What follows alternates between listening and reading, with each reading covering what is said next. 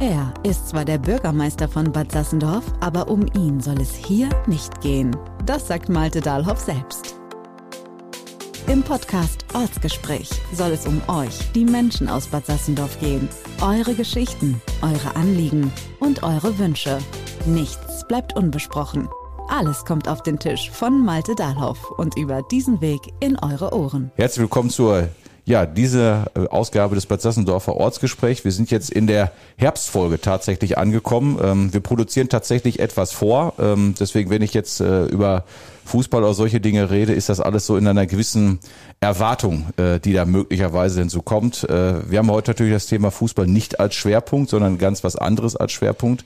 Ähm, ja, wenn ich jetzt sagen würde, anders könnte es nicht sein, aber irgendwie, ja, so Fußball bringe ich mit dem Thema nicht in Verbindung, sondern wir haben das Thema Landwirtschaft. Und wir haben, ich habe mir heute jemanden als Gast eingeladen, Udo Mohr, der jetzt äh, seit einigen Monaten neu auf Haus Düsse ist. Ähm, und wenn ich das Thema Fußball anspreche, da haben wir direkt etwas festgestellt, dass wir uns beide für Fußball interessieren, äh, aber das Bundesliga-Finale mit äh, unterschiedlicher, äh, unterschiedlich wahrgenommen haben.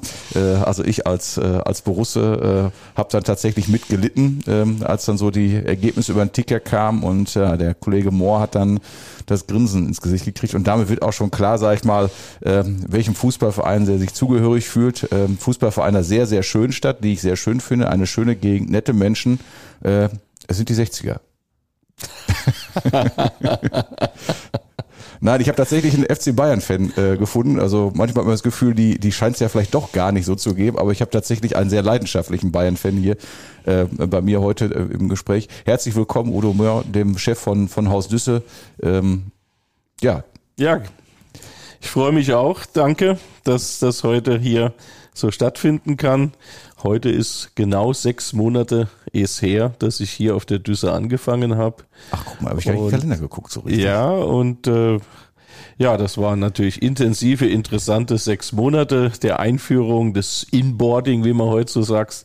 sagt. Und äh, ich stehe gerade noch ein bisschen im Eindruck oder ja, im Nachdruck einer gestrigen Veranstaltung. Wir hatten Betriebskammerfest mit 1300 Gästen, oh. die wir bis frühmorgens hier entsprechend unterhalten haben und war so die erste ganz große Veranstaltung hier in dieser Zeit, wo ich da bin. Geht gleich weiter. Nächste Woche dann eine große Fachmesse, Schweine und Huhn und dann das auch in Bad Sassendorf, denke ich, sehr bekannte Event Düsser Bauernmarkt am 10.9. und ja, da freuen wir uns drauf. Genau. Also wir zeichnen jetzt gerade, mhm. ich würde mal sagen, Fußball mhm. sozusagen kurz vor dem dritten Spieltag dann eben auf. Mhm. Deswegen kann ich jetzt noch nicht zur Herbstmeisterschaft gratulieren, was ich jetzt mir tatsächlich denn äh, erwarte. Ähm, aber gut, wer Fußball lassen wir bei, mhm. bei der Seite, ähm, soll uns nicht weiter denn stören. Aber tatsächlich hab, war so mein Gedanke eben auch, dass wir mal über Haus Düsse denn sprechen, weil es glaube ich, tatsächlich so ist, dass viele Menschen, äh, die den Podcast auch hören, äh, die Düsse ja kennen aus einer Zeitung. Da passiert was zum Thema Landwirtschaft. Viele erleben die Düsse tatsächlich mhm. dann, glaube ich, beim Düsser Bauernmarkt äh, sehr regelmäßig. Ist ja bei egal welches Wetter ist, eigentlich immer der Bär los hier. Ähm, da erlebt man die, die, die Düsse dann eben auch, da hat man so einen Eindruck. Aber was tatsächlich da so passiert, da wollen wir heute etwas drüber reden. Natürlich auch über den, den Menschen, äh, der jetzt der Düsse denn vorsteht. Ähm, vielleicht können wir es am Anfang mal sagen, sind jetzt seit sechs Monaten hier. Wie, wie ist denn der Weg zur Düsse denn so gewesen? Ist das so wird man so eines Morgens wach und dann sagt man an der Stelle, gut, also im Vorgespräch, er bringt die Schale mit aus dem, aus dem Süden äh, nach Westfalen und, und sagt, jetzt bin ich jetzt, jetzt bin ich auf der Düsse. Ortsgespräch. Was Persönliches. Ich bin Bauernsohn aus Rheinland-Pfalz, der entsprechend in Hessen studiert hat und dann in Bayern sein Referendariat gemacht hat und dann 28 Jahre am selben Standort in verschiedenen Schulen gearbeitet habe. Und eigentlich ging ich davon aus, dass das auch so weitergeht. Aber man hat die Düsse natürlich kennengelernt. Ich war oft hier als Referent, als Kooperationspartner. Man hat sich äh, bei Tagungen immer wieder getroffen, die Leute kennengelernt. Und letzten Sommer habe ich auf einmal bei einer Unternehmertagung hier einen Bekannten gefragt, wie geht's dir? Und da hat er gesagt, nicht so gut. Habe ich natürlich nachgefragt und dann hat er gesagt, ja, unser Chef verlässt uns. Und das war für mich natürlich eine ganz große Überraschung. Dr. Dahlhoff, mein Vorgänger, ich hätte nie gedacht, dass er hier entsprechend einmal nicht bleiben wird. Und äh, dann hat er das auch geschrieben, hat die entsprechenden ähm, äh, Bewerbungslinks dargestellt und ich war im März letzten Jahres schon mal hier gewesen vor dem Ministerinnenbesuch. Ich durfte sozusagen das Versuchskaninchen äh, spielen und war tief beeindruckt auf der Heimfahrt, was hier alles geplant ist, was hier schon da ist, wie gut das Team hier funktioniert. Ja, und als dann diese Bewerbung rauskam, das war eigentlich eine ganz, ganz schnelle äh, Entscheidung. Da musst du dich bewerben, das musst du versuchen weil einfach die Düsse, das ist so ein Leuchtturm, sage ich jetzt mal im deutschen Bereich, was so Einrichtungen anbelangt. Äh, das hätte ich mir nicht verziehen, wenn ich mich hier nicht beworben hätte. Dass es dann geklappt hat, umso schöner. Und äh, jetzt lebe ich hier seit einem halben Jahr, auch entsprechend in Bad Sassendorf. Ich wohne seit 1. Juni in Westlan und genieße es sehr, hier so ortsnah einen Arbeitsplatz gefunden zu haben und entsprechend hier jetzt in das Team hineinzuwachsen. Und die Verantwortung ist eine große, aber ich mache es sehr gerne und habe es jetzt in dem halben Jahr auch noch nicht bereut, dass ich den Weg hier nach West, Nordwestdeutschland, je nachdem, aus welcher Sicht man sieht, gegangen bin. Ja, ich sag mal, die, mhm. die Westfalen, das muss ja. man auch mal dazu sagen, wir sind, also, wenn manchmal sagt, die, West, die Westfalen, das sind so komische Leute, die so, so zurückhaltend sind. Ich kann zumindest sagen, äh, so in, im Bereich Südwestfalen, im Kreis Soest, ich sag mal, wir sind quasi so die Brasilianer in, in Westfalen so ungefähr. Bei meinen Verabschiedungstouren in, in meinem früheren Arbeitsbereich wurde das immer angesprochen. Die gehen in den Keller zum, zum Lachen oder so ich habe das hier so absolut nicht vorgefunden. Ja, da muss man mal sagen, beim Schützenfest ist das auch immer so, da sage ich immer, das ist so am Anfang alles immer braucht es, aber wenn der, wenn der Westfale Fahrt aufgenommen hat, dann gibt's kaum ein Halten. Dann kriegt man sie auch schlecht immer äh, nach Hause geschickt. Das war für mich auch eine ganz große Überraschung. Das kannte ich so vom Süden her nicht, die Bedeutung und die entsprechende Gestaltung von Schützenfesten. Bin natürlich durch den Schnadegang sehr schnell damit vertraut gemacht worden. Hat mir sehr gut gefallen, wie diese Gruppe von 200 Leuten dann hier auf die Düsse gekommen ist. Bin auch mittlerweile jetzt schon Schützenbruder geworden. Ja. Und äh, ja, hat alles wunderbar geklappt. Ich habe auch dann erklärt bekommen, warum hier Bier aus kleinen Schnapsgläsern getrunken wird. Und ähm, Dafür schmeckt's aber auch sehr gut und von der Seite alles perfekt. Ja, ab und zu nähern wir uns ja auch. Es gibt ja auch einige, äh, einige Oktoberfeste mittlerweile hier der Westfale. Äh, lernt so langsam aber sicher dazu. Ähm, also von da. Aber Sie, Sie, mhm. einen Punkt will ich doch an mhm. der Stelle gerne mal ansprechen. Ähm, Sie sagten, äh, die Düsse ist ja schon irgendwie denn bekannt. Also das ist so in einer in Anführungsstrichen sag mal landwirtschaftlichen Szene mhm. tatsächlich äh, sehr bekannt und das ist etwas, was mich ja am Anfang etwas ja, positiv, ja, überrascht, ich sehr positiv mhm. überrascht hat. Denn mhm. ähm, ich komme zwar, sag ich mal, auch aus einer landwirtschaftlich geprägten Familie, also meine Eltern waren zwar nicht selber in der Landwirtschaft, aber durch die genannte Verwandtschaft äh, ist man da doch immer etwas näher dran, aber ich habe keine Ausbildung oder Studium in der Landwirtschaft gemacht. Mhm. Und das, was ich so als Bürgermeister mitkriege, ist doch, dass, dass viele sagen, ach, Bad Sassendorf, die, das kenne ich doch. Also es gibt einige, die sagen, Mensch, da war ich mal zu Rea, da habe ich mal Urlaub gemacht. Und es gibt mhm. ganz viele, die mal in der Landwirtschaft eine Ausbildung gemacht haben, Studium äh, und sagen, Mensch, ich kenne das, weil ich mal eine Ausbildungsstation, einen Ausbildungsabschnitt auf der Düsse gemacht habe oder im Rahmen des Studiums mal ein Praktikum gemacht habe oder dann eben, wenn ich in dem Bereich beruflich aktiv bin, da bin ich mal zum Seminar, zum Kongress gewesen. Ähm, das ist wirklich sehr, sehr bemerkenswert, wie viele Leute Bad Sassendorf, unsere Gemeinde, Ostinghausen, die Düsse denn eben auch kennen. Jetzt will ich noch einmal mhm. einsteigen beim mhm. Thema äh, Haus Düsse. Wir gucken einfach mal, was ist denn eigentlich Haus Düsse? Ich sagte gerade, die meisten, die den Podcast hören, kennen es vielleicht über den mhm. Düsser Bauernmarkt und haben so ungefähr eine Ahnung, was eigentlich so dahinter steckt. Ähm, der, der Titel ist ja, wir sagen mal die Düsse, eigentlich heißt es ja Hausdüsse und eigentlich heißt es ja ich, da muss ich glaube ich ein bisschen Hilfe, landwirtschaftliches Versuchsgut äh, Haus Düsse im, als Teil der, der Landwirtschaftskammer NRW im Geschäftsbereich des Ministeriums für Landwirtschaft und Verbraucherschutz. Jetzt müssen wir mal helfen. Ja, äh, wie gesagt, diese Bezeichnungen, die werden ja immer mal wieder angepasst.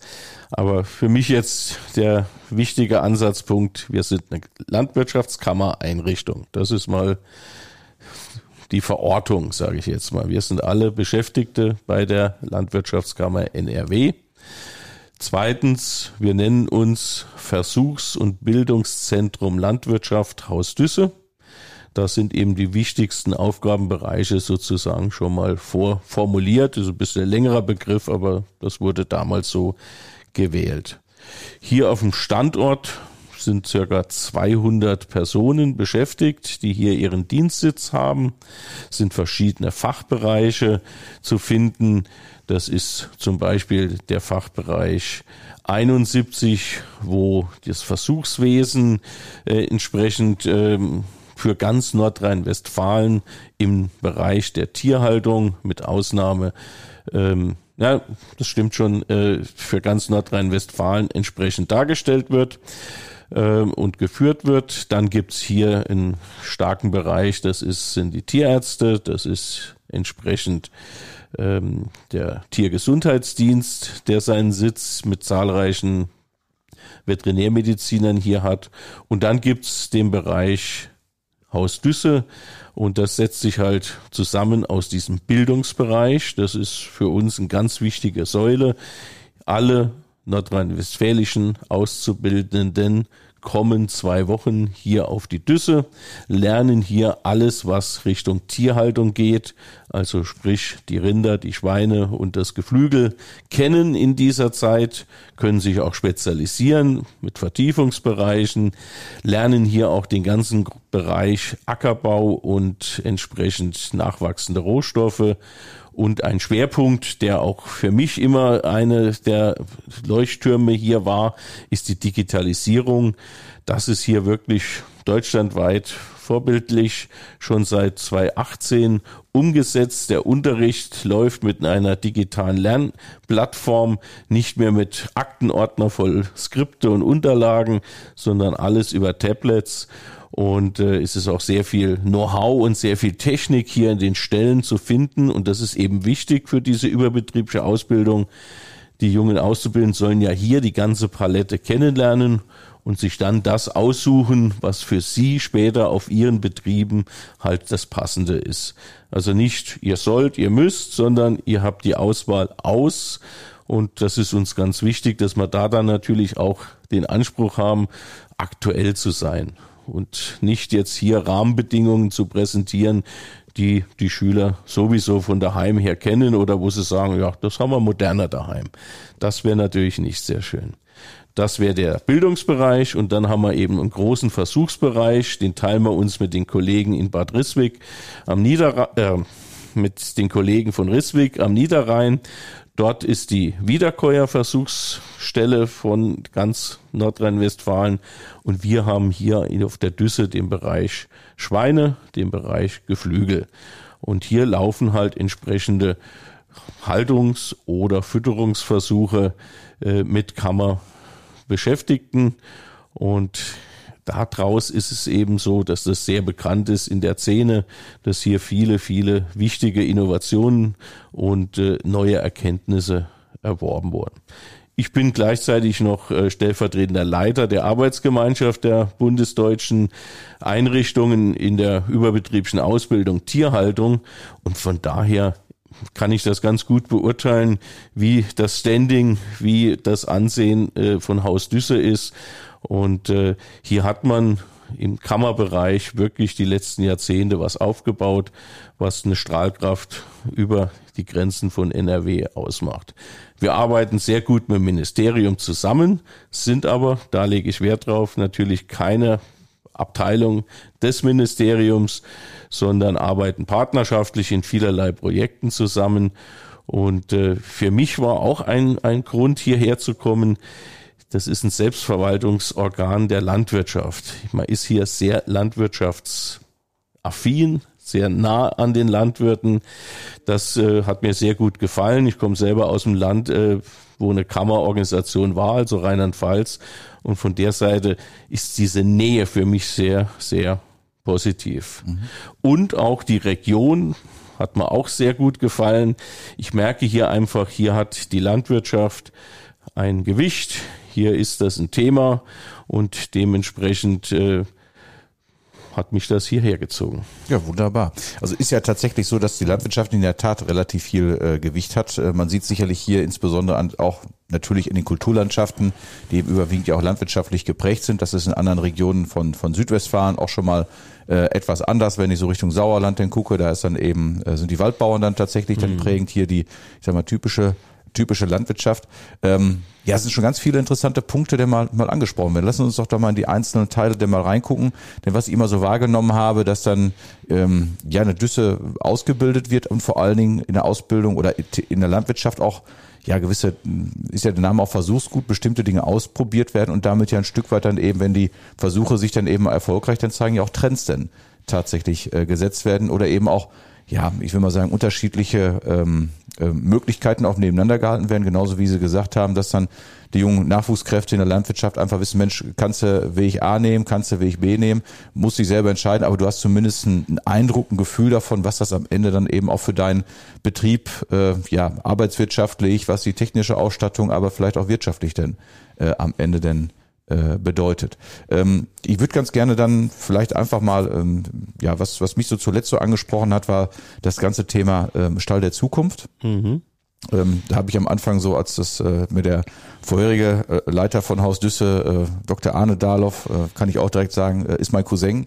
War aber nicht so geplant, ähm, äh, dass, dass wir beide hier gleichzeitig in Bad Sassendorf anfangen. Ich habe mal ähm, einem Ministerbesuch war das mal ganz schön. Da hat man die Landwirtschaftsministerkonferenz mal hier und da hatte die damalige Ministerin, als er dann begrüßt hatte und gesagt, das ist der Bürgermeister Dahlhoff, und sagte, also, ist das jetzt irgendwie ne?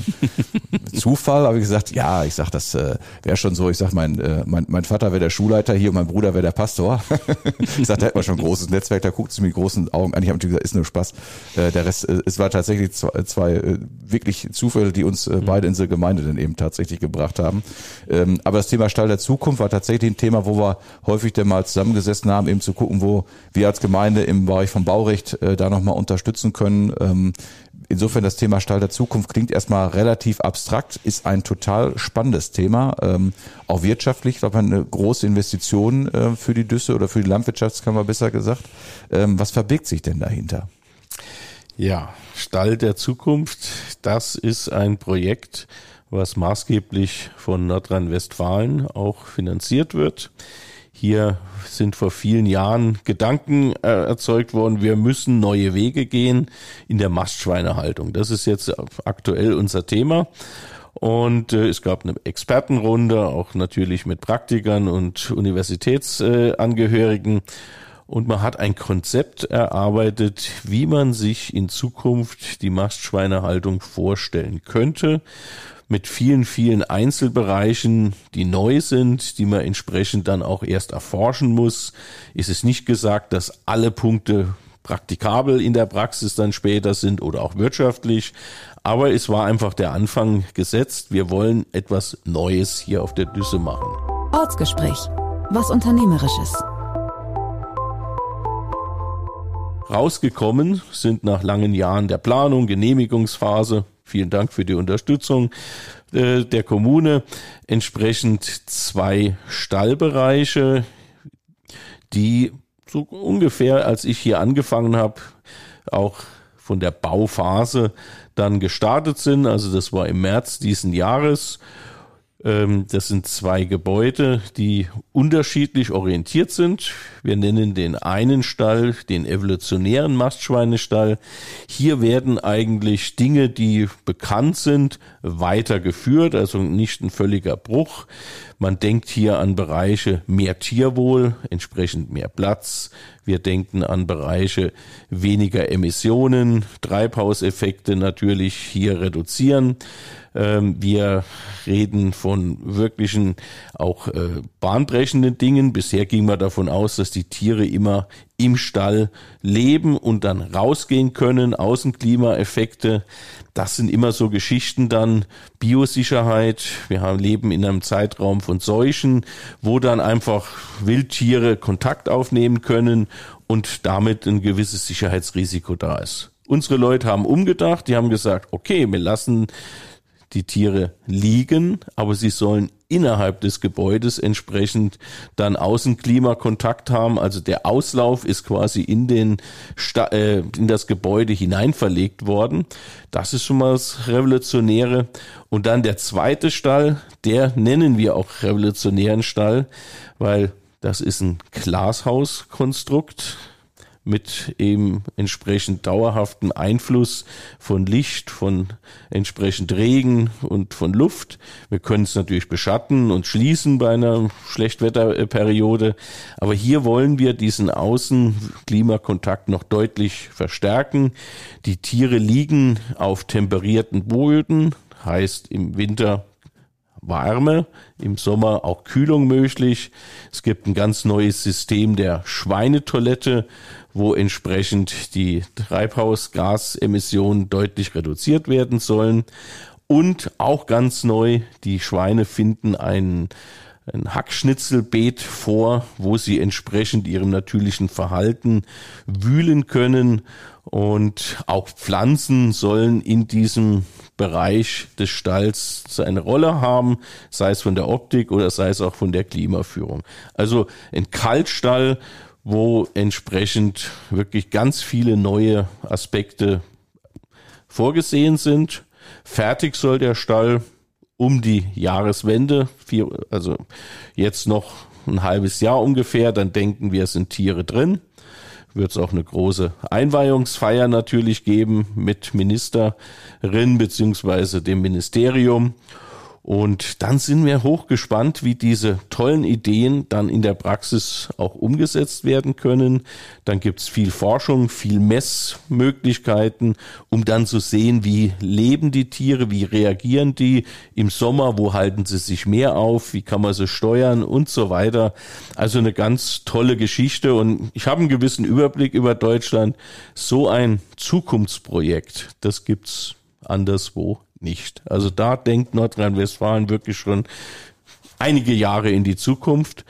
Und wir denken auch in die Zukunft, wenn wir mit den Mastschweinen natürlich begonnen haben, werden wir auch das vorgelagerte Feld, also die Sauen- und die Ferkelhaltung, entsprechend in einem Stall der Zukunft, und das ist auch schon entsprechend Fördertechnik jetzt alles eingetütet, dann umsetzen. Direkt daneben ist das geplant, dass die Ferkel quasi die neue Umwelt kennen, schon von Anfang an, und da kein Umsetzungsstress sozusagen in den Mastschweinestall dann mehr entsteht.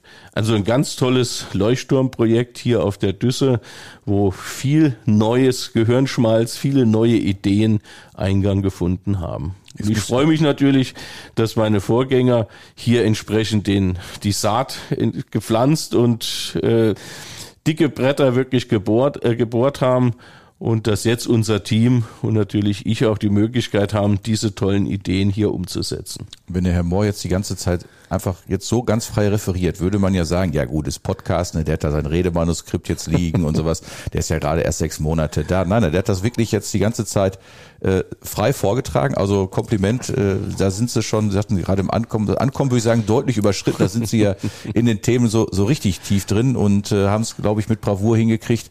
Äh, das ist ja der Nachteil im Podcast, dass man so ein paar visuelle, normalerweise würde man jetzt vielleicht so, ja, ein paar Bilder denn mal zeigen oder so. Das macht es natürlich etwas mhm. anspruchsvoller. Ein paar Bilder habe ich natürlich auch dazu im Kopf, die ich schon mal äh, gesehen habe, aber äh, Kompliment, dass das äh, auch schon so, so, so wunderbar funktioniert, wie tief sind Themen drin und wie gut sie das, das rübergebracht haben. Denn Sie beschreiben ja damit mit den Sachen auch so, so ein Spannungsfeld. Also es gibt ja auf der Düsse bisher auch so die sogenannte konventionelle äh, Schweinezucht, äh, wo die Tiere tatsächlich im Gebäude sind und es gibt mhm. dann eben den Teil, ich will es mal als Öko oder Bio, wo sie tatsächlich dann eben mit, mit viel Außenkontakt jetzt sind, wo man, wo manche immer sagen, das ist ja wirklich ein absoluter Kontrast, äh, entweder das eine oder das andere bei den Tieren, die im Gebäude sind. Hat mir ein Veterinär mal erklärt, das ist, ähm, sagen wir, aus vieler Sicht bietet das eben auch Vorteile. Sie sprachen es eben an, Kontakt mit Außenklima ist vielleicht dann schön, hat allerdings für das Thema Tierhygiene, Krankheiten, äh, aus Sicht des Veterinärs ist es lieber anders. Ähm, wenn ich es so kenne von früher, also da wo ich dann auch, da gab es dann immer so den etwas kleineren Stall, wo die Steine auf Stroh, die haben dann entsprechend äh, geduftet, äh, die sahen auch entsprechend aus, wo natürlich diejenigen sagen, mit Hygiene ist das vielleicht dann nicht so dolle. Ähm, das sieht dann putzig aus, aber ähm, ist tatsächlich für das Thema Hygiene dann tatsächlich äh, möglicherweise abträglich. Und das Spannungsfeld dann zu beschreiben oder wie sie es jetzt hier im Stall der Zukunft mhm. machen, wie kriegt man das eine mit dem anderen dann eben verbunden, weil man natürlich merkt, die gesellschaftliche Erwartung geht natürlich in die Richtung, das was ich gerade etwas ähm, despektierlich als äh, äh, putzig dann beschrieben habe, da geht natürlich die gesellschaftliche äh, Erwartung denn eigentlich auch hin. Äh, und das eine mit dem anderen zu verbinden, das ist natürlich schon eine Herausforderung. Und ja, wenn es gelingt, dann diese Gedanken äh, von hier aus in die äh, ja in die ganze weite Welt dieser Republik denn hinauszutragen, dann ist das sicherlich schon äh, eine ganz eine ganz fantastische eine ganz fantastische Sache und ich fand es immer auch gut, dass Sie angesprochen haben.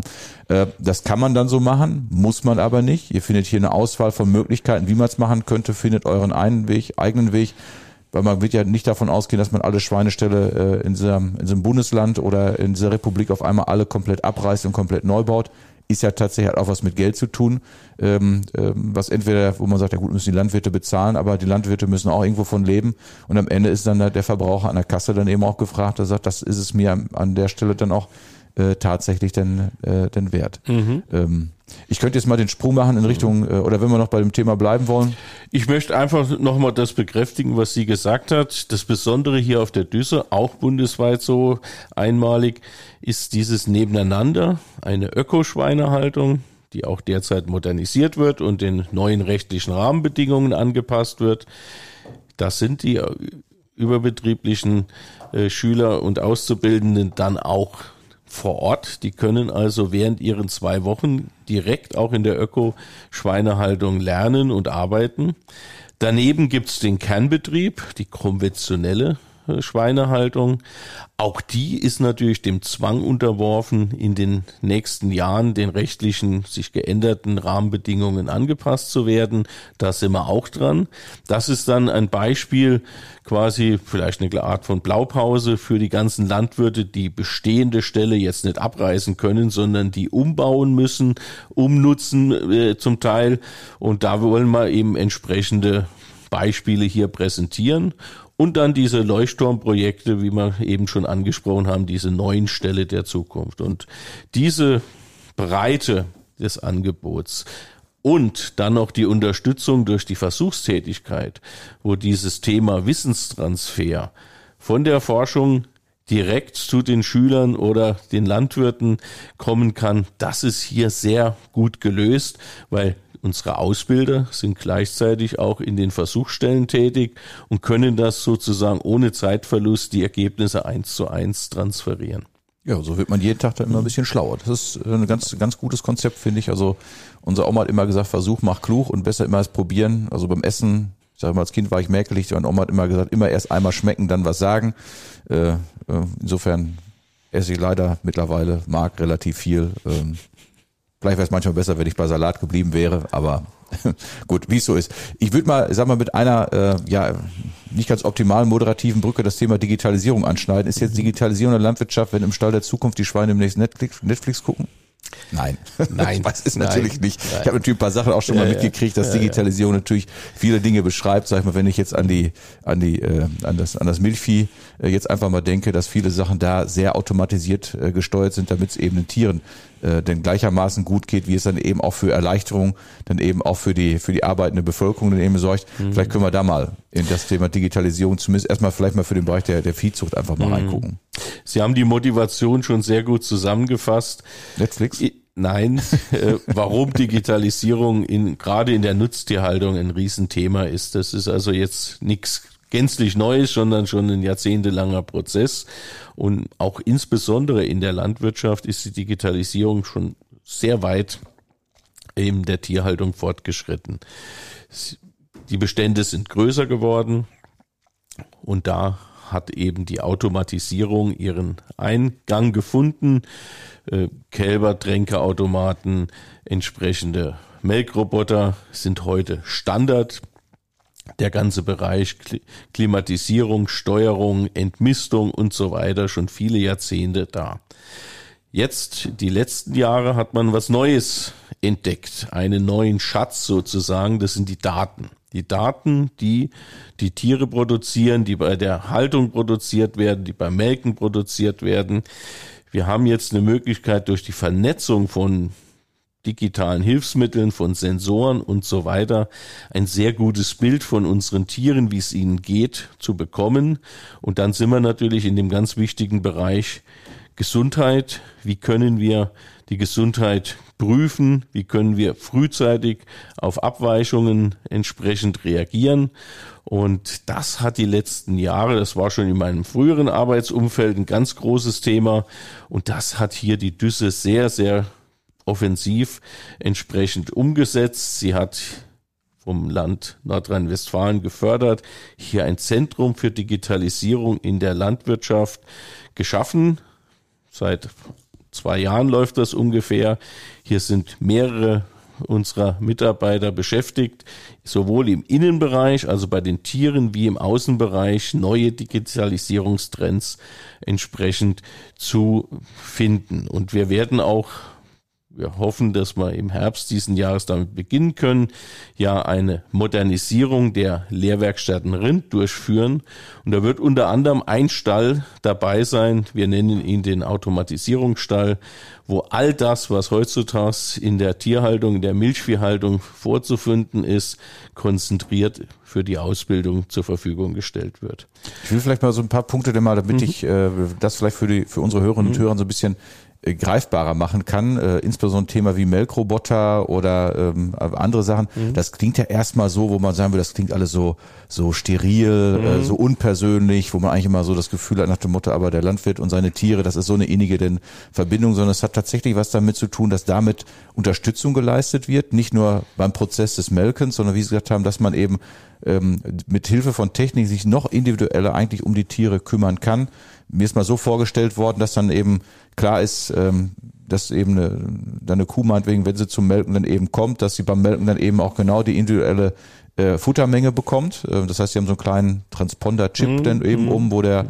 wo dann am Eingang dann erkannt wird, war die denn schon mal da? Will die quasi nur das zweite Mal zum Futter vorbeikommen und wird dann, kommt dann eben nicht rein äh, quasi der digitale Störsteher, äh, oder wird dann eben reingelassen, da werden bestimmte Dinge dann tatsächlich untersucht, nicht nur was die Menge angeht, sondern wie tatsächlich auch dann das Euter, die Zitzen dann mhm. eben mhm. aussehen, ähm, wo man dann eben Rückschlüsse auch bekommt, sag ich mal, auch im Zeitverlauf tatsächlich, wie wie entwickelt sich so ein Tier oder muss ich tatsächlich dann als Landwirt, dass ich da mal einen Hinweis bekomme? Klar ist man natürlich als Landwirt sowieso trotzdem immer, immer dazwischen, aber ich kriege da einen Hinweis, dass ich recht frühzeitig vielleicht Entwicklungen mitbekomme, die ich nicht dann erst mitbekomme, wenn tatsächlich eine, eine Krankheit sich offensichtlich jetzt zeigt, dass dann Euter entzündet mhm. ist, was für ein Tier auch dann eine sehr schmerzhafte äh, Situation jetzt, jetzt tatsächlich ist. Da haben Sie schon ganz viele wichtige Punkte angesprochen. Ähm, ich kann mich noch sehr gut erinnern, in meinem früheren Arbeitsverhältnis hat man auch einen Melkroboter gehabt, hat auch diese digitalen Hilfsmittel und da ist mal eine Krankenschwester aus einer Intensivstation bei einer Führung gewesen und die war zuerst ziemlich negativ beeinflusst. Sie hat dann gesagt, lieber Herr Mohr, halten Sie doch die Tiere ordentlich, da müssen Sie die nicht so verkabeln wie bei uns die Patienten auf der Intensivstation. Ich habe dann das versucht zu erklären dass äh, das überhaupt nichts mit schlechten Haltungsbedingungen oder ähnlichem zu tun hat, sondern wir eben die Möglichkeit haben, die zum Teil schon jahrzehntelang ausprobierten und eingesetzten digitalen Hilfsmitteln jetzt durch das Thema Vernetzung zusammenzubündeln. Und wir bekommen jetzt eben von unseren Tieren Informationen zum Wiederkauen. Wie ist das Wiederkauen beim Wiederkäuer? Passt das? Oder nicht. Und das ist ein ganz, ganz exaktes Beispiel, um zu sehen, fühlt sich unsere Kuh wohl. Und wir haben entsprechende Software, die uns dann darstellt, eine gewisse Grenze, individuelle Grenze bei der Kuh ist unterschritten. Jetzt wird's mal Zeit, geh mal bitte zu der Kuh und untersuch die ein bisschen intensiver. Von außen sieht man da meistens noch gar nichts. Und wir können dann schon was eine Krankheit oder eine Gesundheitsstörung vielleicht Tage früher sehen, wie das das normale Auge können, können könnte. Wir bekommen also neue Sinne sozusagen. Das ist eine Ergänzung. Es darf nie so sein, dass man jetzt sagt, okay, ich kann den Kuhstall von der Couch aus dirigieren mit dem Tablet oder sowas. Nee, aber ich bekomme zusätzliche Informationen. Ich bekomme Informationen. Heutzutage beim Menschen ist ja äh, die entsprechende äh, Tracking-Software äh, beim Sport äh, und so. Das haben wir jetzt auch bei den Kühen. Ich weiß genau, hat die Kuh sich viel bewegt? Was macht sie normal? Gab es jetzt irgendwo einen Abstrich? Ist sie weniger gelaufen? Hat sie mehr gelegen? Und ich weiß sofort, ja, das ist jetzt vielleicht ein Zeichen, dass ich mal nach den Füßen der Kuh schauen muss, ob alles in Ordnung ist. Und solche Techniken finde ich, also ich bin da sehr fasziniert, die letzten zehn Jahre bei der Entwicklung mit dabei. Äh, einfach toll. Und Melkroboter wurde angesprochen. Ja, früher Melkzeug angesetzt. Was habe ich für Informationen bekommen? Vielleicht wie viel Milch in der, im, in der Kanne oder im Melkeimer drin war. Heutzutage kriegen wir 30 Informationen, Milchfarbe, Milchtemperatur, die Inhaltsstoffe, viele, viele Qualitätsmerkmale. Wir bekommen sie, wir bekommen sie zusammengefasst als Gesundheitsanalyse und können sofort sagen, das passt alles oder bei den zwei, drei Kühen, da müssen wir ein bisschen intensiver nachschauen. Und also ich bin da wirklich überzeugt davon, das ist eine ganz, ganz positive Sache fürs Tierwohl. Und bitte nicht damit verwechseln, dass wir damit die Tiere irgendwie vernachlässigen oder ähnliches. Das ist eine ganz, ganz positive Entwicklung, weil wir uns einfach noch viel intensiver um die Tiere kümmern können, wie es in der Vergangenheit möglich war. Ja. Ortsgespräch der Podcast. Und hat natürlich auch damit zu tun, dass eben auch das Thema Fachkräfte in der Landwirtschaft genauso ein Thema ist wie in vielen anderen Bereichen des Handwerks, Dienstleistungen, bei uns in der Verwaltung, in der Pflege, in der, in der, in sozialen Berufen, ob es jetzt Erziehung, Lehrer, Polizei und vieles andere mehr. Also da merkt man eben auch, wo man eben sagen muss, wenn wir diesen Standard irgendwo den halten wollen oder wollen den verbessern, dann führt eben kein Weg an Technik. Und da kann Digitalisierung eben eine große, große Lösung eben auch sein. Und ich habe jetzt auch mal mitgenommen, ich war mal bei einem ähm, ähm, äh, Vortrag, wo das Thema Digitalisierung auch im Bereich von Ackerbau eine große Rolle gespielt hat. Weil natürlich auch mal die Diskussion, die derzeit immer wieder mal läuft, ähm, äh, dass man sagte, die, die, die Landwirtschaft spielt in Anführungsstrichen wilde Sau auf dem Acker und da wird dann quasi der Acker mit, mit Spritzmitteln, mit Insektiziden, mit Herbiziden quasi geflutet und dann ist ja erstmal alles tot.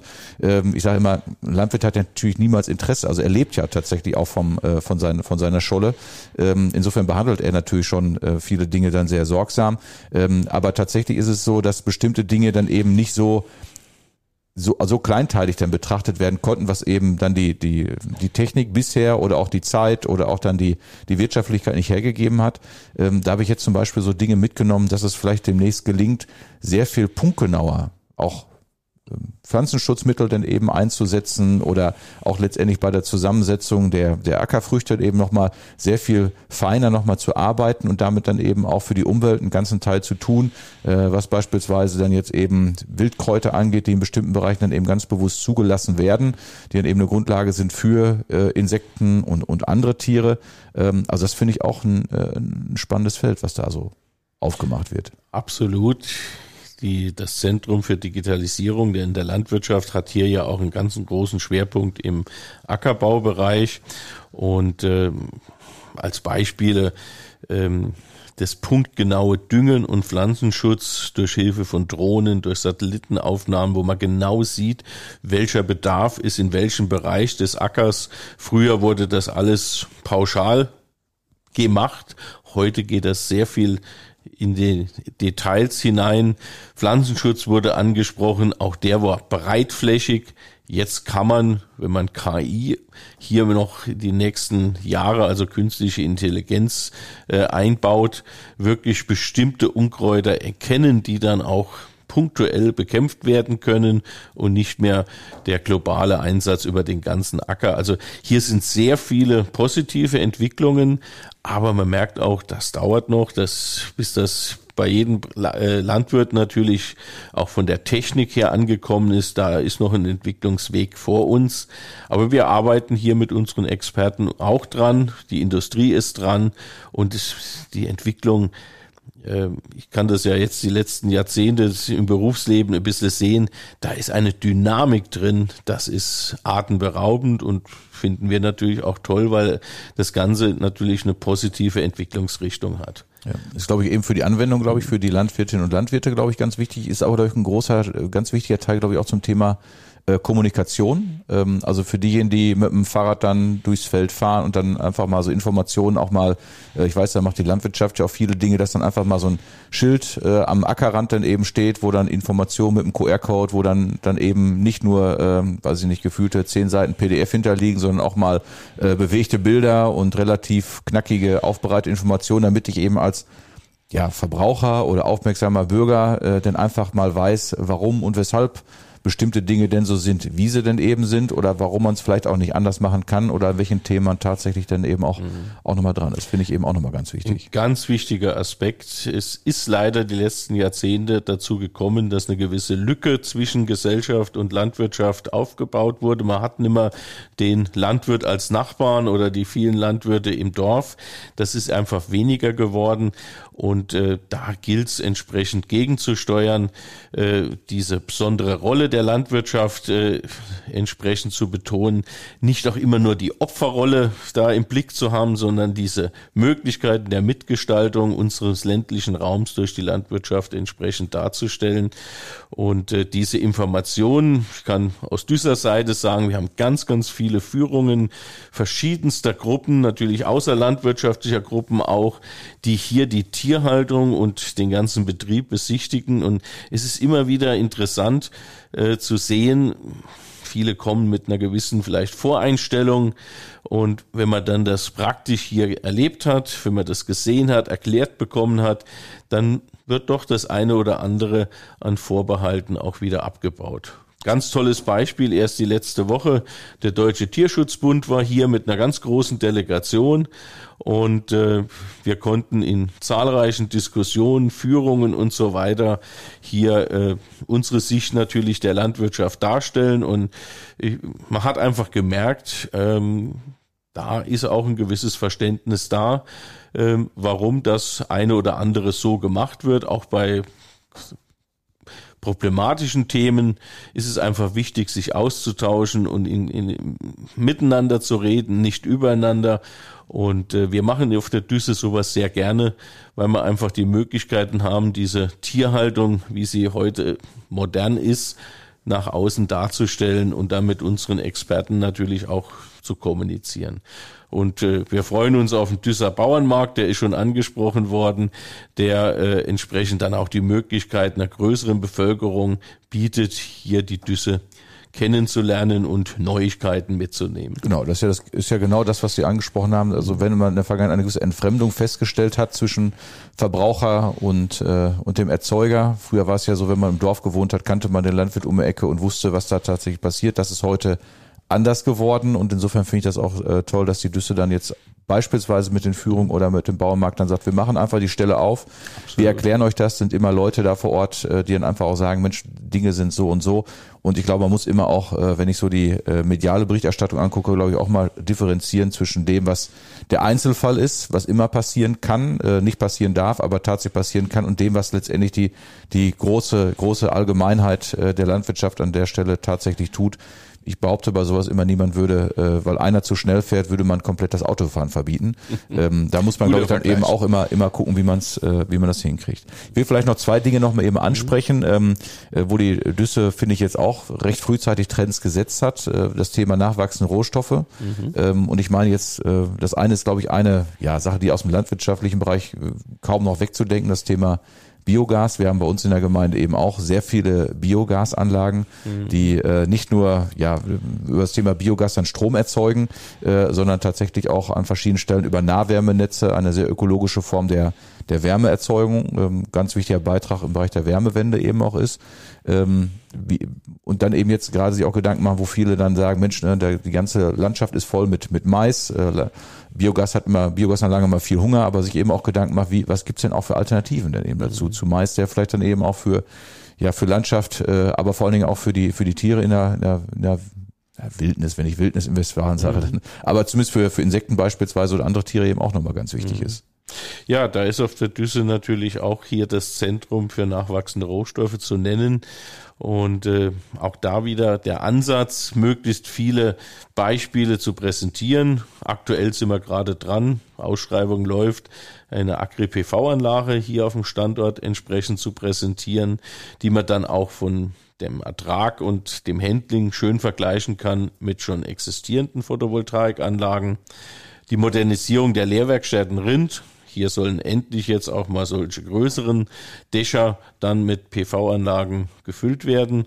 Und Sie sprachen die Biogasanlage an ganz klar hier auf so einem großen ähm, Areal mit Gästebeherbergung, mit Tagungsbetrieben. Da ist natürlich im Rahmen des letzten anderthalb Jahren das Thema Wärmenutzung, Fernwärme, Wärmenetze und so weiter ein Riesenthema geworden. Wir sind gerade dran, da auch ein großes Konzept äh, erstellen zu lassen, wie in Zukunft diese verschiedenen Träger äh, und Energieformen am besten kombiniert und eingesetzt werden kann.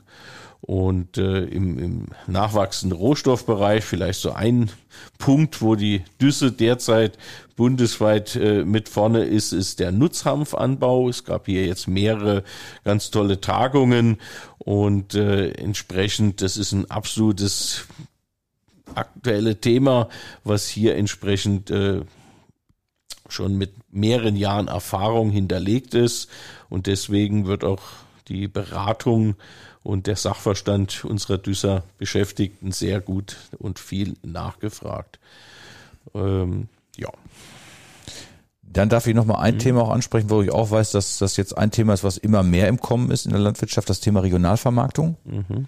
Ähm, ich meine, ich, die Düsse lebt es tatsächlich schon vor. Also an dem einen Hühnerstall steht immer drauf, wann Eierverkauf ist, wann Eier denn erworben werden können. Das ist immer ein Tag, ich glaube, das Dienstag, mhm. glaube ich, oder? Ich weiß gar nicht mehr. Donnerstags ist es, ja. Donnerstag ist, mhm. genau. Von genau, 9 bis 12? Genau, immer wenn ich mit dem Bürgerbus ab und zu mehr vorbeigefahren bin. Ähm, äh, also ist schon ein kleiner Teilbereich für, für Regionalvermarktung. Äh, aber das ist ein Thema, was ja auch, äh, wo auch die große Politik sagt, es soll letztendlich auch noch ein zusätzliches Standbein werden eben für die Landwirtschaft. Mhm. Aber hat natürlich was damit zu tun, ähm, ich sag mal, es nützt nichts, wenn ich in Bio, in Bioladen gehe und mir dann ein Stück äh, Bio-Rindfleisch jetzt kaufe, was vielleicht aus Argentinien jetzt kommt, äh, was vielleicht dann sehr gut produziert ist, aber letztendlich der Weg über den großen Teich dann für das Thema Klima dann eben auch nicht so besonders dolle jetzt war. Ähm, was ist so die, was, was passiert da? Was, was sind da so für Trends gerade unterwegs? Das ist natürlich ein auch Meckerthema in der Landwirtschaft. Man muss aber dazu sagen, auch nicht für jeden. Das sind bestimmte Betriebe, die diese für mich immer auch noch eine, eine Nische entsprechend setzen wollen. Direktvermarktung. Was man im Einzelmittelhandel natürlich sehr stark merkt, ist eine Betonung der Regionalität. Die ganzen großen LEHs, also Lebensmitteleinzelhandelsunternehmen, haben das die letzten Jahre stark entsprechend forciert. Ähm, wir hier auf der Düssel, Eier wurden angesprochen. Das ist für mich noch ein Zukunftsthema wo man dran arbeiten können. Wie können wir auch den Einsatz von unseren erzeugten Lebensmitteln im Casino, also in unserer Mensa entsprechend noch verstärken. Äh, da möchte ich mit dem Düsser Team dran arbeiten. Das soll aber nicht so verstanden werden, dass wir jetzt hier den entsprechenden Direktvermarktern in der Umgebung Konkurrenz machen wollen, aber wir wollen noch mehr eigene entsprechende Produkte in unseren Einrichtungen hier einsetzen. Das ist ein ganz aktueller Trend und wir fördern natürlich diese Formen der Direktvermarktung auch wieder mit unserem Düsser Bauernmarkt, wo wir hier circa 50 Direktvermarkter auf dem Gelände haben, die dann ihre Produkte vorstellen können und bewerben mhm. können. Und wie gesagt, es ist nicht für jeden Betrieb ein Thema, aber es ist äh, für manche eine sehr gute, sehr gutes neues Standbein und es wird die nächsten Jahre, denke ich, noch ausgebaut werden, auch wenn man derzeit natürlich erkennt, ähm, hinsichtlich der Lebensmittelpreise und so weiter sind einige dieser etwas höherpreisigen Vermarktungsmodelle unter Druck geraten. Aber meiner Meinung nach ist das nur eine temporäre Geschichte und wird dann, wie auch die Corona-Zeit gezeigt hat, entsprechend weiter einen ansteigenden Umfang einnehmen.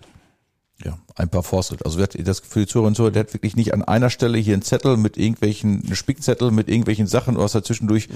geblättert hat oder wir zwischendurch auf Pause drücken mussten. Ich muss doch mal eben ein paar Sachen nachgucken oder Kollegen fragen, wirklich in, in äh, so wirklich von der von der Leber weg. Also wirklich äh, großes Kompliment. Ähm, ähm, unterschiedlichste Themen, die mich zumindest jetzt so, äh, die ich mir dann zumindest mal aufgeschrieben habe. Ähm, bevor ich gleich mal so in die Schlussphase einsteige, habe ich dann noch so bestimmte Themen, die ich jetzt persönlich, ja, ich bin ja auch eher so der geneigte Laie, der sich oder interessierte Laie, der sich mit der Düssel beschäftigt. Was gibt's denn noch so an Schwerpunkten, äh, die, die Sie jetzt äh, für die Düssel ganz besonders nochmal so im, im Fokus haben? Ja, ich fasse es nochmal zusammen. Wir haben das große Thema, die Düsser Stelle, die Düsser Bauprojekte jetzt innerhalb der nächsten zehn Jahre entsprechend durchzuführen, zu aktualisieren, umzusetzen. Punkt eins. Punkt zwei ist der ganze Energie- und Wärmekonzeptbereich, den wir auch schon äh, gestreift haben. Hier muss jetzt auch natürlich die Infrastruktur diesen neuen Stallungen angepasst werden, Wärmeleitsysteme und so weiter haben wir angesprochen.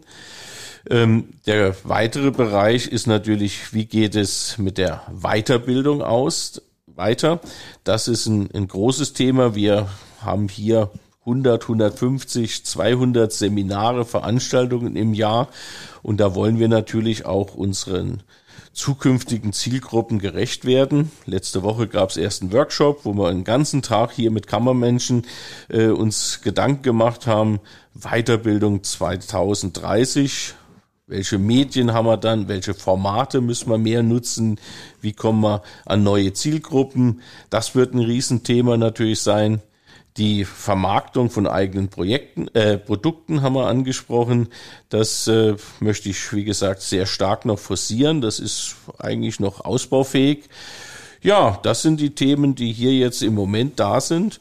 Natürlich Weiterbildung auf der einen Seite, aber auch Ausbildung. Es hat mich sehr gefreut, als ich so die Statistiken gesehen habe. Die letzten 15 Jahre sind die Ausbildungszahlen hier in Nordrhein-Westfalen und damit auch auf der Düsse sehr stabil. Ganz anders wie jetzt in manchen Tierhaltungsbereichen, wo leider Strukturbrüche deutlichen Umfangs festzustellen sind. Was wir merken, ein bisschen das Publikum ändert sich. Das heißt, es kommt doch ein zunehmend größerer Anteil unserer Auszubildenden nicht mehr direkt aus der Landwirtschaft. Und da müssen wir natürlich dann auch drauf reagieren.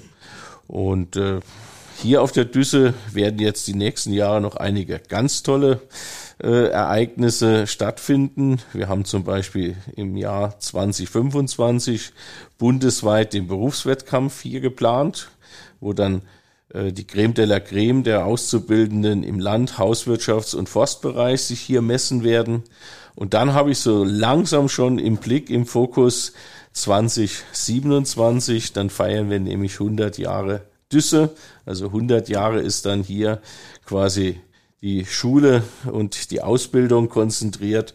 Und das wird natürlich ein ganz, ganz großes Event und da fangen wir jetzt schon an, ein bisschen uns Gedanken zu machen. Das heißt, wenn der, wenn der Wettbewerb der, der Nachwuchskräfte ist, muss man so ein bisschen aufpassen. Ich glaube, so ein Thema wie Melken gehört ja auch mit dazu und dann muss man natürlich gucken, wem man die Hand gibt, weil ich glaube, dann die, die beim Melken recht weit vorne ist. Ich glaube, das eine ist das Thema äh, Technik, aber ich glaube, das Thema Kraft spielt dabei auch eine Rolle. Ja. Wir haben es zumindest mal mitgekriegt. Wir haben jetzt so von vor Corona, weil das haben wir hier so ein, so ein kleines Hakemai-Fest gemacht und da mhm. war auch so ein, so ein, so ein kleiner Dörf, Dörferwettbewerb. Da waren so ein paar Sachen dabei, dass dann eben auch mhm. Städtsachen dabei waren, aber auch das Thema Melken war dabei, also mhm. an den, an den Vorbereitungen, also nicht am Tier jetzt, aber da gibt's eben auch solche, ja, ich will mal sagen, ähm, Attrappen, wo man dann tatsächlich melken kann. Und manch einer hat dann danach, als er fertig war, gesagt, also jetzt tut ihm die Hand tatsächlich schon weh oder der Unterarm, ja. dass man, wenn man mit, mit einfach nur Stier will, mit Kraft denn da dran gehen will, äh, dass man eben schon gemerkt hat, dass das etwas mhm. Besonderes ist. Thema Wettbewerb äh, mhm. sprachen Sie gerade an. Dorfwettbewerb ist auch eine, spielt auch eine große Rolle, zumindest wenn alle paar Jahre dann eben Düsseldorf Baumarkt da die Verkündung ist, der, der, der, der Sieger aus den jeweiligen ähm, äh, aus den jeweiligen mhm. Wettbewerben, so auf, auf Landesebene. Äh, ist immer ein tolles, äh, tolles, toller Eindruck, der dann eben stattfindet, wenn wirklich der Platz hier vor Haustüste vor so einem alten, ehrwürdigen Gebäude dann eben randvoll ist und da meist ja jemand aus dem Ministerium da ist und dann die Verkündung macht. Die Stimmung ist dann wirklich grandios. Ähm, wir haben so, ja, beim letzten Mal hatten wir, glaube ich, den, den großen Vorteil, dass wir mit unserem Kreissieger Westlan, als wir hier waren, und dann tatsächlich auch eine Silbermedaille oder das heißt Silberplakette, ich weiß gar nicht, wie das jetzt genau heißt, aber zumindest einen zweiten Platz gemacht haben im Landeswettbewerb. Unsere Westlaner war stolz wie Bolle und hatten natürlich den großen Vorteil, sprachen es eben an, der Weg ist recht überschaubar. Äh, also man konnte ausgiebig feiern und hatte jetzt nicht das Problem, wie manch einer, der dann erst im Bus ins äh, tiefste äh, Rheinland oder Siegerland Wittgenstein musste. Das ist natürlich schon wirklich sehr, sehr angenehm, wenn man dann als ähm, Lokalmatador dann eben hier auch mit, mit auftreten darf. Das passt ganz gut. Wir hatten gestern das Betriebskammerfest bei uns. Da waren entsprechend aus dem ganzen Kammerbereich Menschenkicker-Teams. Oh. Und ich habe mich, durfte die Siegerehrung machen und habe mich natürlich sehr gefreut, dass unsere Börtekicker äh, den Heimat- oder Heimvorteil genutzt haben und Sieger dieses Menschenkicker-Turniers wurden. Also das scheint öfters zu passieren, ja, dass die Region hier entsprechend ausgezeichnet ja. wird. Und wie gesagt, mich hat's ja auch dazu verleitet äh, oder animiert, äh, in Westland jetzt eine Wohnung zu finden, wo ich seit 1. Juni wohnen kann und äh, finde das sehr schön dort und die Nähe natürlich äh, Berufs, des Berufsweges ist mit Fahrrad du hier durch die Äcker zu fahren. Ich hatte vorher 28 Jahre einen Arbeitsweg von 84 Kilometern oh, einfach. Das ist schon und das ist jetzt wirklich eine ganz tolle ja, das ist wirklich, das ist Lebensqualität. Ist das. Jetzt haben wir natürlich die letzten Wochen jetzt im Sommer so war so mancher Regenschauer mit dabei, aber äh, gut, es gibt auch genug, genug andere schöne, schöne, äh, schöne Momente. Nee, und das möchte ich auch sagen an der Stelle. Äh, meine Frau war am 4. Januar diesen Jahres erste Mal da und hat sofort ein bisschen an diese Region ihr Herz verloren. Äh, Möhnesee, äh, diese Fahrradmöglichkeiten hier, das äh, entsprechende intensive Land, aber auch die schönen Orte, die es hier gibt. Wir haben äh, Bad Sassendorf entdeckt. Mit allen Freunden gehen wir natürlich in den Kurpark äh, und die angrenzenden Bereiche, das gehört immer zu unserem Standardprogramm. Wenn äh, die südländischen Verwandten und Freunde jetzt den Uwe Mohr hier in seinem neuen Arbeitsumfeld ja. besuchen. Also das bietet ganz, ganz viel und natürlich auch die Stadt Soest äh, in der Nähe jo. und äh, dieses ganze Südwestfalen äh, haben wir ins Herz geschlossen. Ja, so ist unser schönster Vorort, sage ich immer. Das ist ganz toll. Also ich hoffe nur, es geht dann nicht irgendwann auf den, äh, auf den Sender. Ich weiß immer, meine Eltern mhm.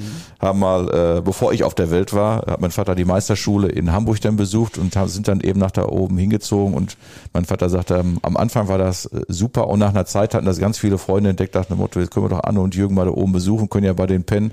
Äh, und dann gehen wir eben abends immer zusammen auf der Reeperbahn. Das irgendwann war ich so leid, weil er sagte, ich war jedes Mal, irgendwann lass uns mal was anderes machen. Und die Leute von außerhalb, die aus der alten Heimat gekommen sind, haben gesagt, nein, wir müssen dahin, da waren wir noch nie. Da. Und äh, ich, deswegen hoffe ich, dass dann eben Kurpark dann eben weiterhin oder auch viele andere Dinge dann eben weiterhin, Absolut. Äh, ja, mhm. sie es, äh, und ihre Frau dann eben auch schön genießen könnten. Viele, viele Freunde sind ja auch immer alles Botschaft. Ich habe es eben an, anfangs gesagt, auch die, die Auszubildenden, die, die. Tagungsteilnehmer sind eben auch alles Botschafter immer für unsere Gemeinde, für unsere Region da freue ich mich, dass das dann so, so gut funktioniert. Und eben das auch der Name Bad Sassendorf war jetzt wirklich in Süddeutschland, auch bei den Nicht-Landwirten sehr bekannt. Ja.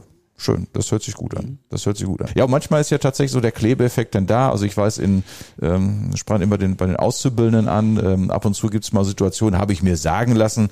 Äh, sprach immer, da stehen wir, wenn der Schnadegang, das ist immer dann, wenn die Schützenbruderschaft äh, St. Christophorus zu Ostinghausen zum Schützenfest dann eben äh, am ersten Tag den Schnadegang denn macht, äh, ist immer sehr munteres Fest, sehr schönes Fest.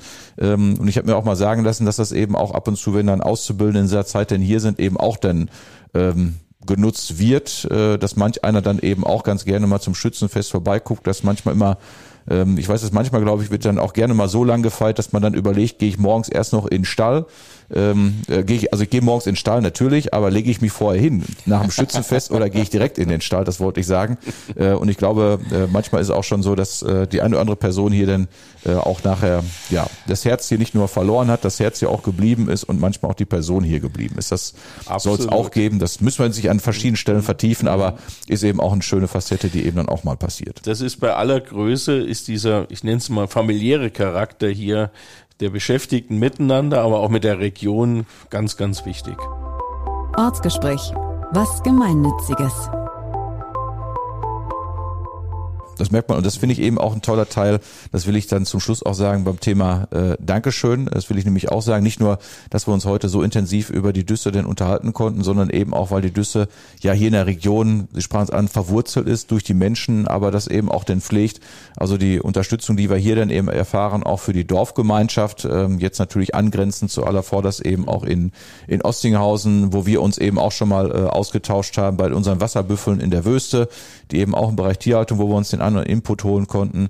Wenn ich dran denke, wird Schützenfest hatte ich gerade schon angesprochen, wenn ich dran denke, die Freiwillige Feuerwehr, die Löschgruppe Ostinghausen hat hier ihr äh, Domizil äh, eben auch mhm. gefunden. Ähm, und wenn ich eben ja zu aller zuletzt an eine ganze Besonderheit denke, als dann eben ähm, die geflüchteten Menschen aus der Ukraine den Obdach äh, gesucht haben, hat dann eben auch die Düsse gesagt, komm, wir haben hier noch ein Gebäude, was derzeit nicht in Betrieb ist. Ähm, viele Menschen aus der Dorfgemeinschaft haben gesagt, komm, wir stecken unsere Stunden da rein. Die Düsse hat mit Material äh, und äh, Verköstigungen auch schon mal unterstützt, hat dann, war, glaube ich, ein guter Motiv Motivationsaspekt, wo dann mhm. eben ein Gebäude, ja, ist manchmal wie so im Fernsehen, wenn so eine Kolonne einrückt und dann nur einrückt und dann nur ein paar Tage, paar Stunden Zeit hat und die das Gebäude wirklich schicklich von Grund auf dann wieder aufpoliert hat. Mhm. Äh, wirklich ganz fantastisch. Wäre nicht gegangen, wenn die Düsse gesagt hätte, okay, das stellen wir euch so zur Verfügung. Deswegen, ja, ganz, ganz ganz, ganz herzliches Dankeschön dafür. Das ist eine, wirklich eine fantastische Unterstützung.